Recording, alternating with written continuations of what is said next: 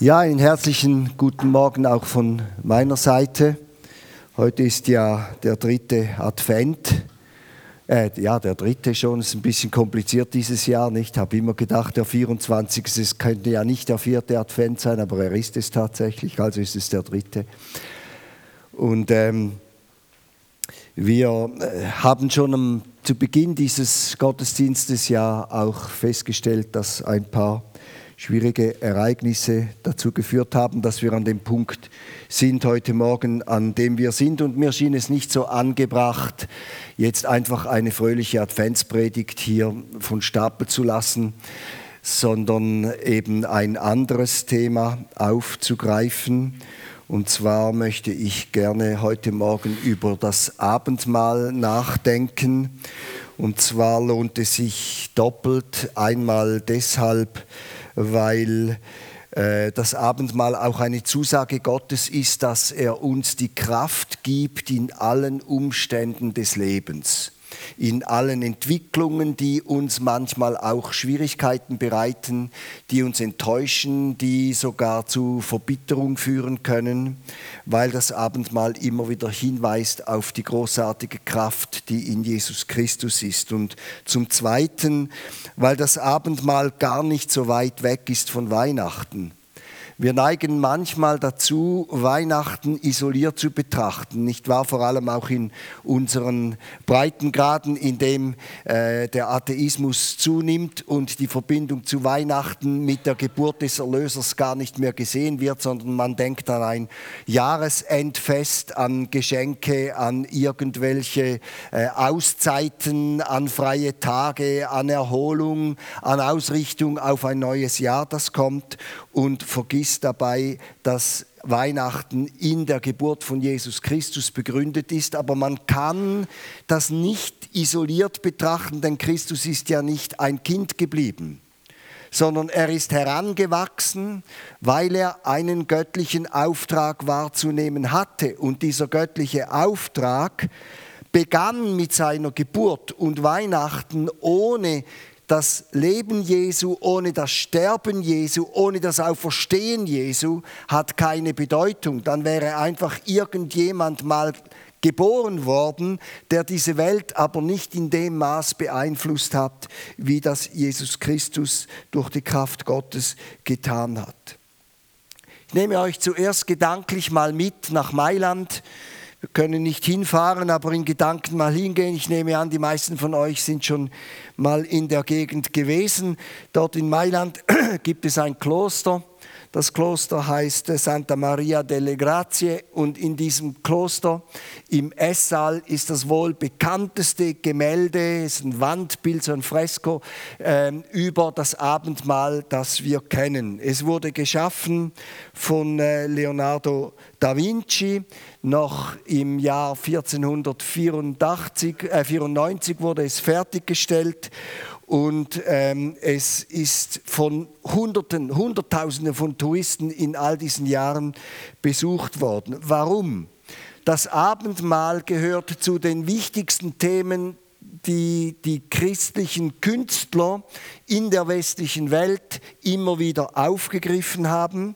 Allerdings nicht nur, weil, wir, weil es so im Zusammenhang steht mit, mit den Bedeutungen, die ich jetzt dann gerade erklären werde, sondern auch, weil sich im Verlauf der Kirchengeschichte ein sogenannter Sakramentsglaube herangebildet hat. Das ist der Glaube, dass man davon ausgeht, wenn man eine äußere Handlung empfängt, dann geschieht eine innere Veränderung. Darauf beruht ja auch die Kindertaufe, die davon ausgeht, dass wenn jemand getauft wird als Kind, dass er Teil des Reiches Gottes wird, wobei man hier völlig ausklammert, dass Menschen nur dann Teil des Reiches Gottes werden können, wenn sie eine Entscheidung für Jesus Christus treffen, wenn sie bereit sind, ihren Lebenswandel auf der Basis der Prinzipien des Reiches Gottes zu stellen und aufgrund dieser Entscheidung kommen sie dann ins Reich Gottes hinein. Und der Sakramentsglaube basiert eben darauf, dass wenn man eine äußere Handlung empfängt, dass man dann innerlich verändert wird. Und das Abendmahl hatte auch hier in, als eines dieser Sakramente dieses, diesen Ruf. Ich möchte gerne aus dem Einsetzungsworten von Jesus Christus zum Abendmahl aus Lukas 22, die äh, Verse 17 bis 19 lesen, die ihr sicher bestens kennt. Und ich bitte euch jetzt nicht einfach abzuschalten und zu sagen, ja, zum hunderttausendsten Mal habe ich diese Worte gehört. Sie sind nämlich sehr bedeutungsvoll zum Verständnis dessen, was für eine Kraft im Abendmahl steckt. Da nahm Jesus ein Brot, sprach darüber das Dankgebet, brach es in Stücke, und gab es ihnen mit den Worten, das ist mein Leib, der für euch geopfert wird. Tut das immer wieder, damit unter euch gegenwärtig ist, was ich für euch getan habe. Ebenso nahm er nach dem Essen den Becher mit Wein und sagte, dieser Becher ist Gottes neuer Bund, der in Kraft gesetzt wird durch mein Blut, das für euch vergossen wird. Um das Abendmahl zu verstehen, müssen wir ganz kurz zurückschauen ins Alte Testament. Das Volk der Israeliten lebte lange Zeit in der Sklaverei in Ägypten litt in dieser Sklaverei, wurde misshandelt in dieser Sklaverei, musste grausame Zeiten durchleben und eines Tages kam die ersehnte Befreiung aus dieser Sklaverei. Und im Vorfeld dieser Befreiung geschahen einige Dinge, diese verschiedenen Zeichen. Und als letztes war dann eben dieser, äh, dieses Gericht Gottes, das über die Sklavenhalter kam, das manifestiert wurde im sogenannten Passalam. Das Passalam war ein Lamm, das geschlachtet wurde von den Israeliten und mit dem Blut des Lammes wurden die Türpfosten bemalt, so dass das Gericht an den Häusern der Israeliten vorbeiging und sie gerettet wurden und am nächsten Tag aus der Sklaverei befreit werden konnten. Das führte dazu, dass das Passa zu einem der, der bis heute gefeierten ähm, äh, Feste in äh, der jüdischen Bevölkerung sind. Wir haben selbst einen jüdischen Nachbarn, der uns äh, von diesem Passafest erzählt hat. Obwohl er sich selber als nicht religiös bezeichnete, hat er immer wieder dieses Passalam zusammen, dieses Passafest zusammen mit seiner Familie gefeiert, weil es eben eine dermaßen starke ähm, Botschaft enthält, dass der Mensch Befreiung erleben kann. Nun, als Jesus kam, wurde er am Passafest gekreuzigt. Und er hat kurz vorher das Passamal durch das Abendmahl abgelöst. Und das Abendmahl zeigt, dass das, dass das Opfer zur Befreiung aus der geistlichen Sklaverei der Sünde, unter der jeder Mensch steht, egal wo er geboren wird, egal welche Hautfarbe das er trägt, egal welche Erziehung er hat, egal in welcher Kultur er, er, er aufwächst. Die Menschen sind aufgrund des Sündenfalls in der Sklaverei der Sünde gefangen. Und nur Jesus Christus kann mit seiner Kraft, indem er stellvertretend als sündloses Opfer für die Menschen gestorben ist, diese Macht der Sünde in unserem Leben brechen und uns in die Freiheit führen. Wir leben allerdings nicht in einer totalen Freiheit, dass alles automatisch geht. Ich werde noch darauf hinweisen, denn dazu ist das Abendmahl eben auch da, dass es uns zeigt, obwohl wir aus dieser Sklaverei der Sünde befreit wurden, brauchen wir immer wieder die Gnade Gottes, war so schön, wie Pesche das gesagt hat mit seinem kleinen Zettel, um aus der Gnade Gottes zu leben, weil wir nicht perfekt sind. Nun, Jesus hat dieses Abendmahl eingesetzt, er starb für die Menschen, er hat die, den Weg zu, zum, den Ausweg aus der Sünde ähm, äh, ge, gegeben. Und er zeigt mit diesem Abendmahl, dass wir diese wichtige Tatsache nie aus unseren Augen vergessen dürfen. Das Abendmahl ist aber mehr als das. Es ist auch eine Proklamation dafür, dass Jesus Christus wieder zurückkommen wird auf diese Welt. Er ist nicht ein toter Erlöser, der irgendwann eine gute Religion auf die, auf die Beine gestellt hat, sondern er ist an Ostern auferstanden, er ist in den Himmel gefahren und es heißt in der Bibel ganz deutlich, dass er wieder zurückkommen wird, wenn die Zeit erfüllt ist auf diese Welt und das Reich Gottes aus, äh, aufstellen wird mitten in dieser sichtbaren Welt und beweisen wird, dass Friede nur möglich ist, wenn Jesus Christus in den Herzen der Menschen lebt. Außerdem zeigt das Abendmahl die Gemeinschaft der Christen. Wir haben gelesen, dass Jesus ein Brot genommen hat und es in Stücke gebrochen hat und seinen Jüngern je ein Stück davon gegeben hat, damit sie es essen. Und die Bibel möchte uns ganz klar darauf hinweisen, wir sind als Christen nicht allein unterwegs, sondern wir sind miteinander unterwegs. Und wir sind gebunden aneinander. So wie dieses Stück Brot eigentlich aus einem Brot herausgebrochen wird. Aber das ganze Brot ist wichtig und nicht das, die einzelnen Stücke. So gehören wir zu einem Leib. Wir gehören zum Leib Christi. Und dieser Leib Christi, der manifestiert sich örtlich, so wie jetzt hier in Bargen oder in Zürich oder in Bern oder Basel oder New York oder wo auch immer, wo Christen als Gruppen zusammenkommen, aber er manifestiert, sie manifestiert sich auch als Gemeinschaft von allen Christen in allen Teilen der Welt, die eigentlich zu Jesus Christus gehören, selbst dann, wenn sie sie einander nicht kennen. Der Leib Christi ist ein weltumspannender Leib, zu dem wir gehören. Wir sind Teil seines Reiches, das sich auf dieser ganzen Welt ausbreitet. Dieser Aspekt macht uns auch bewusst im Abendmahl, dass es Christen gibt, denen es gar nicht gut geht. Und wir dürfen diese Menschen auch nicht aus den Augen verlieren. Es gibt Menschen, die wegen ihres Glaubens an Jesus Christus leiden, die wegen ihres Glaubens an Jesus Christus verfolgt werden, die wegen ihres Glaubens an Jesus Christus Nachteile in Kauf nehmen und die zum Teil unter ganz, ganz schwierigen Umständen ihren Glauben leben. Wir kennen das hier nicht, aber auch das ist ein Stück Realität des Leibes Christi auf dieser Welt. Und darum ist es gut für diese Menschen zu beten und wo wir immer können, auch diesen Menschen zu helfen.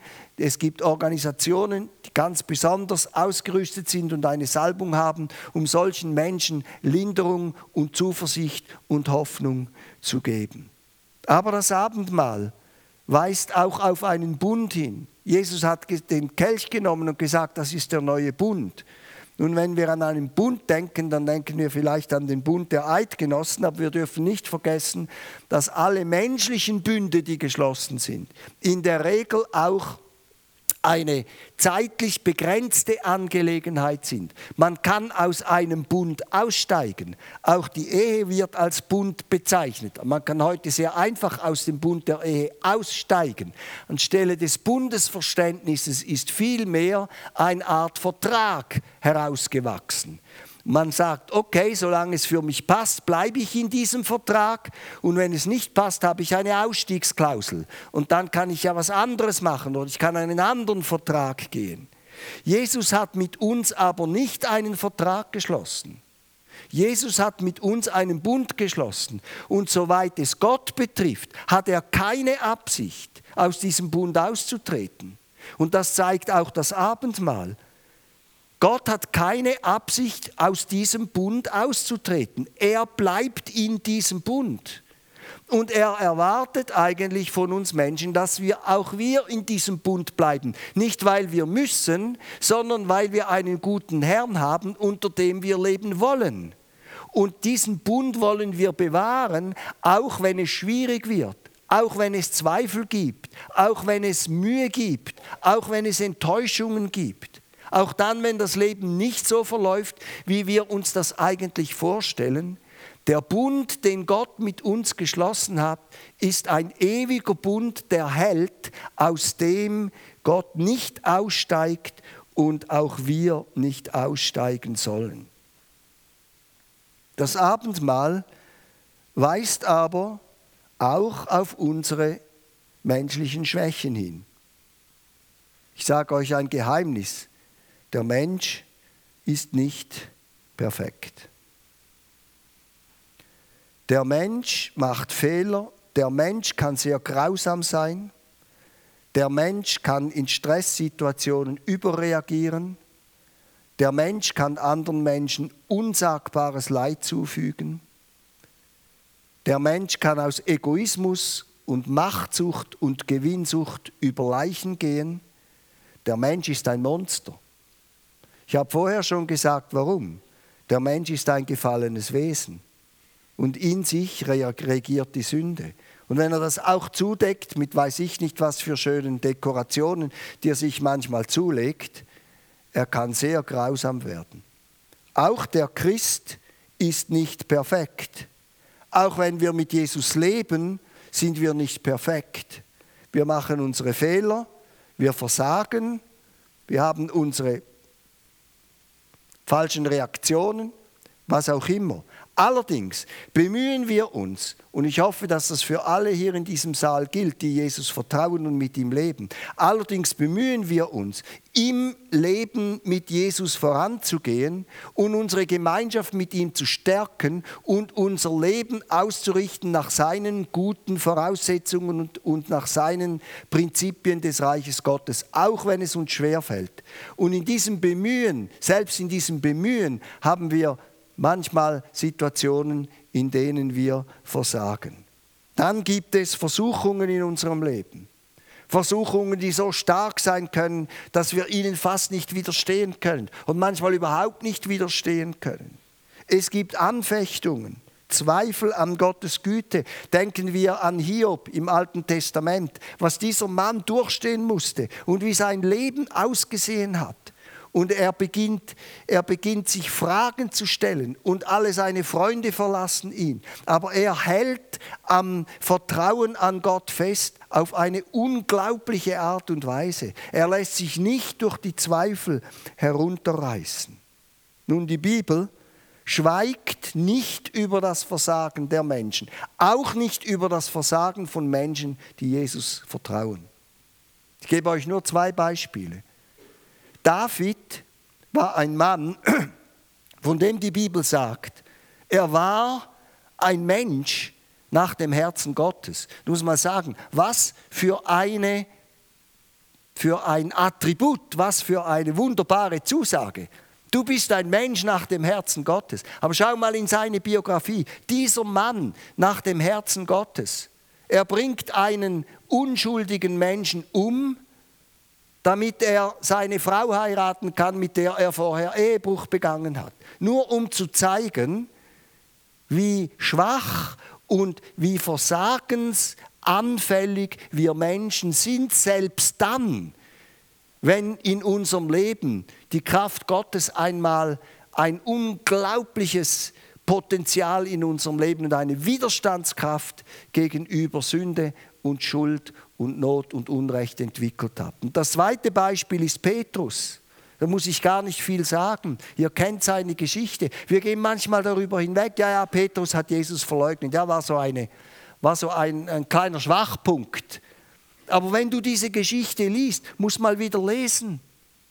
Es war nicht einfach ein Schwachpunkt, dass der Petrus kam und hat die Magd gesagt, ah, Petrus, ja, du warst auch mit Jesus. Und er hat gesagt, nein, nein, ich war nicht mit Jesus. Und das war's sondern er ist, er ist dieser Magd begegnet und die sagt, du bist mit diesem Jesus gewesen und er sagt nein. Und dann sagt sie, doch, deine Sprache, dein Dialekt verrät dich. Und er sagt nein. Und dann wird noch einmal nachgedoppelt. Und dann sagt die Bibel, er fluchte und schwörte, dass er mit diesem Jesus nichts zu tun hatte. Freunde, das ist derselbe Petrus, der vor Jesus steht und sagt, du bist Jesus, der Sohn Gottes. Alle anderen haben nicht gecheckt, hatten keine Offenbarung, wer Jesus ist. Und dieser Petrus hat eine gewaltige Offenbarung, wer Jesus ist. Und zweieinhalb Jahre später sagt er, ich kenne ihn nicht und flucht und streitet es ab. Das Versagen des Menschen. Nur an zwei Beispielen. Wahrscheinlich kann jeder von uns eine Versagensgeschichte, ja was eine, mehrere Versagensgeschichten aufzählen, die persönlicher Natur sind. Und Freunde, das Potenzial zu verfehlen ist groß bei jedem von uns. Sei es in der Beziehung zu Gott. Sorry, ich war gerade krank letzte Woche. Sei es in der Beziehung zu Gott, sei es in der Beziehung zueinander, sei es im Leben der Gemeinde. Wir haben ein riesiges Versagerpotenzial.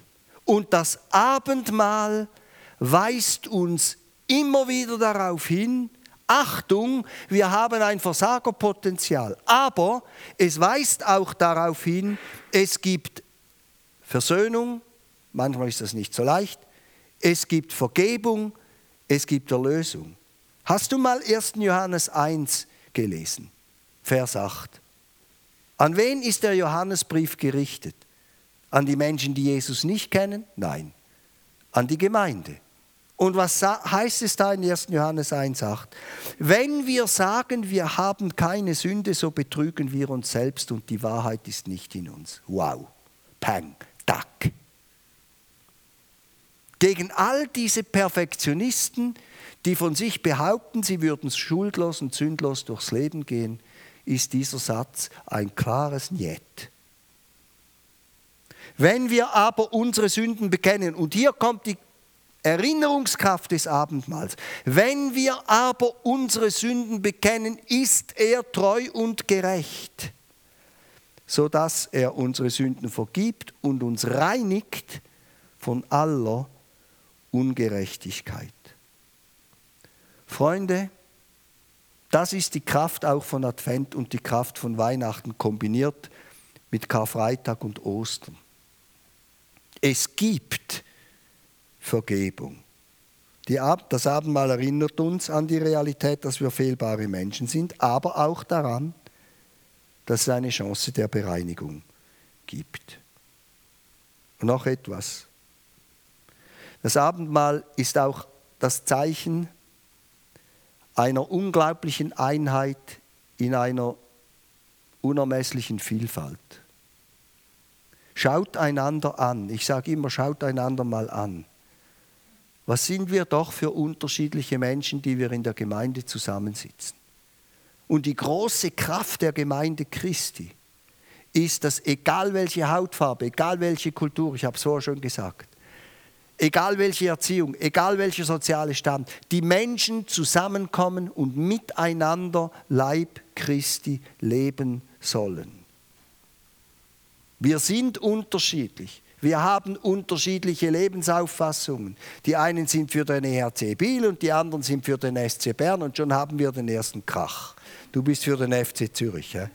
Leider hatten sie gestern nicht so einen guten Tag. Aber es gibt auch Vielfalt von Begabungen. Auch das kann ein Problem, eine Bedrohung in der Gemeinde sein. Es gibt in der Gemeinde hochbegabte Menschen. Die einen sind hirtlich begabt, die anderen sind administrativ begabt, die anderen sind musikalisch begabt und und und.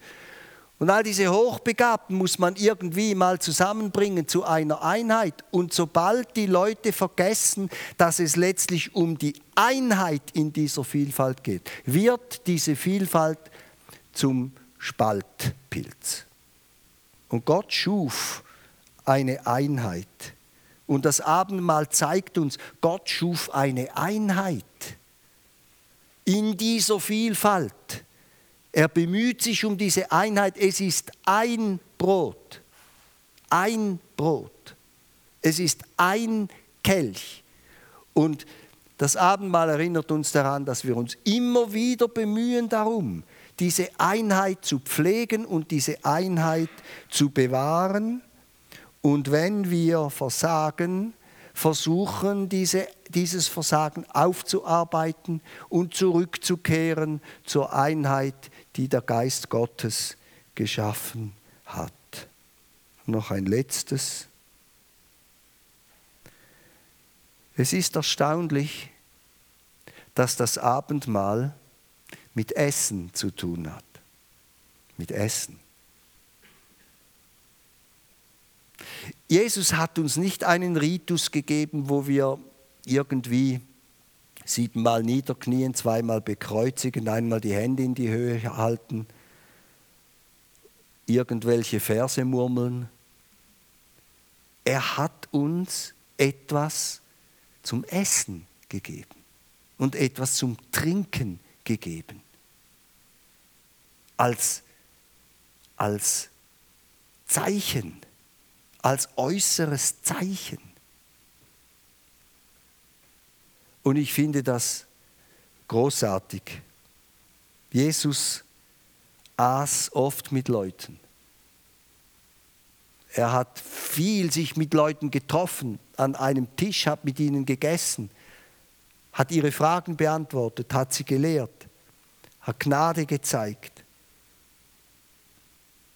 Aber von Jesus heißt es auch, dass er das Brot des Lebens ist. Er ist nicht die Philosophie des Lebens. Er ist das Brot des Lebens. Brot ist ein Grundnahrungsmittel. Brot essen wir. Brot verdauen wir. Brot stärkt unseren Organismus. Brot erhält uns am Leben.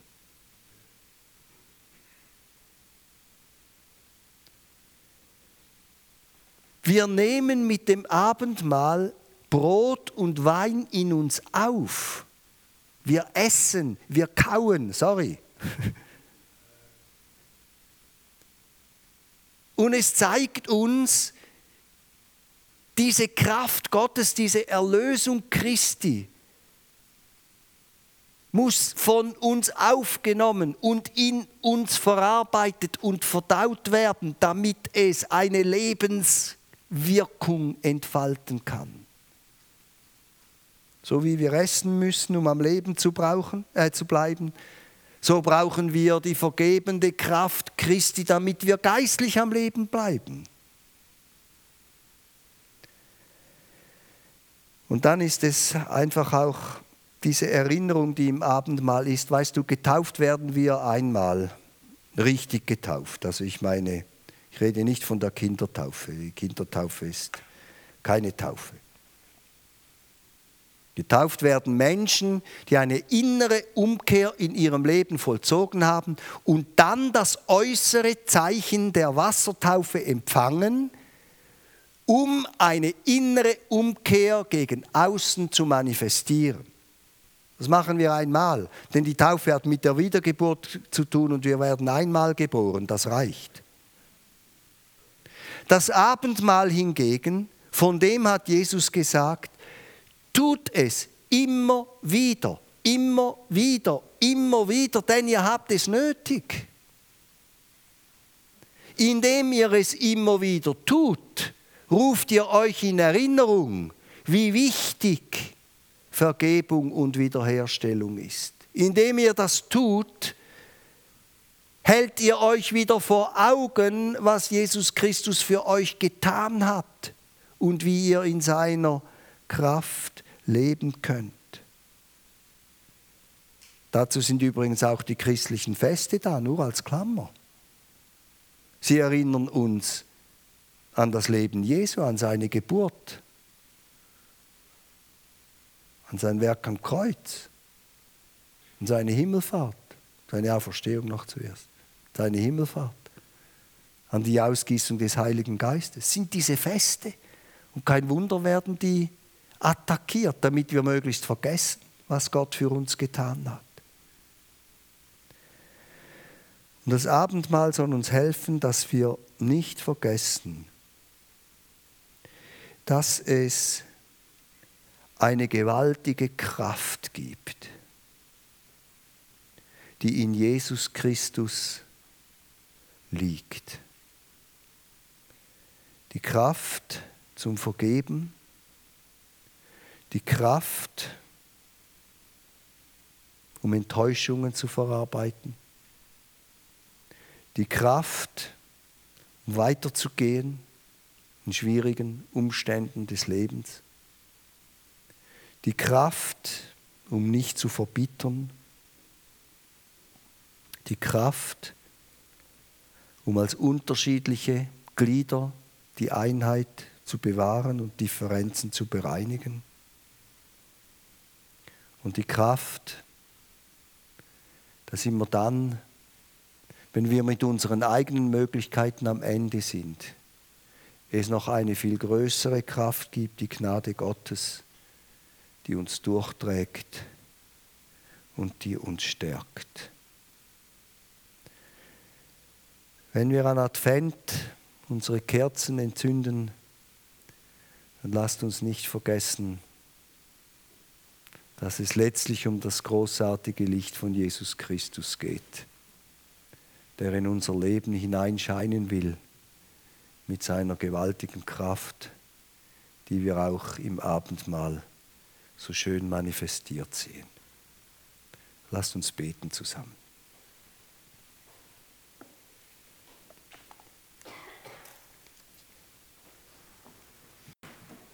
In diesen Tagen von Advent und Weihnachten danken wir dir, dass du auf diese Welt gekommen bist, demütig, arm, nicht gebettet in einem königlichen Hof, sondern in einem Stall. Wir danken dir, dass du gekommen bist, um dieses gewaltige Werk der Erlösung zu vollenden, dass du dein Leben geschenkt hast, damit wir geistlich frei sein können. Und diese Freiheit auch hineinmündet in die ganz praktischen Aspekte unseres Lebens und dass deine Kraft stärker ist als unser Versagen, stärker als unsere Unmöglichkeiten stärker als unsere Enttäuschungen, Schwierigkeiten und Umstände. Erquicke uns auch an diesem Morgen und in diesen Tagen von Advent und Weihnachten mit deiner Gegenwart und deiner Kraft und hilf uns, Herr, dass wir dies auch anderen Menschen gegenüber immer wieder zeigen und manifestieren können. Wir danken dir dafür. Amen.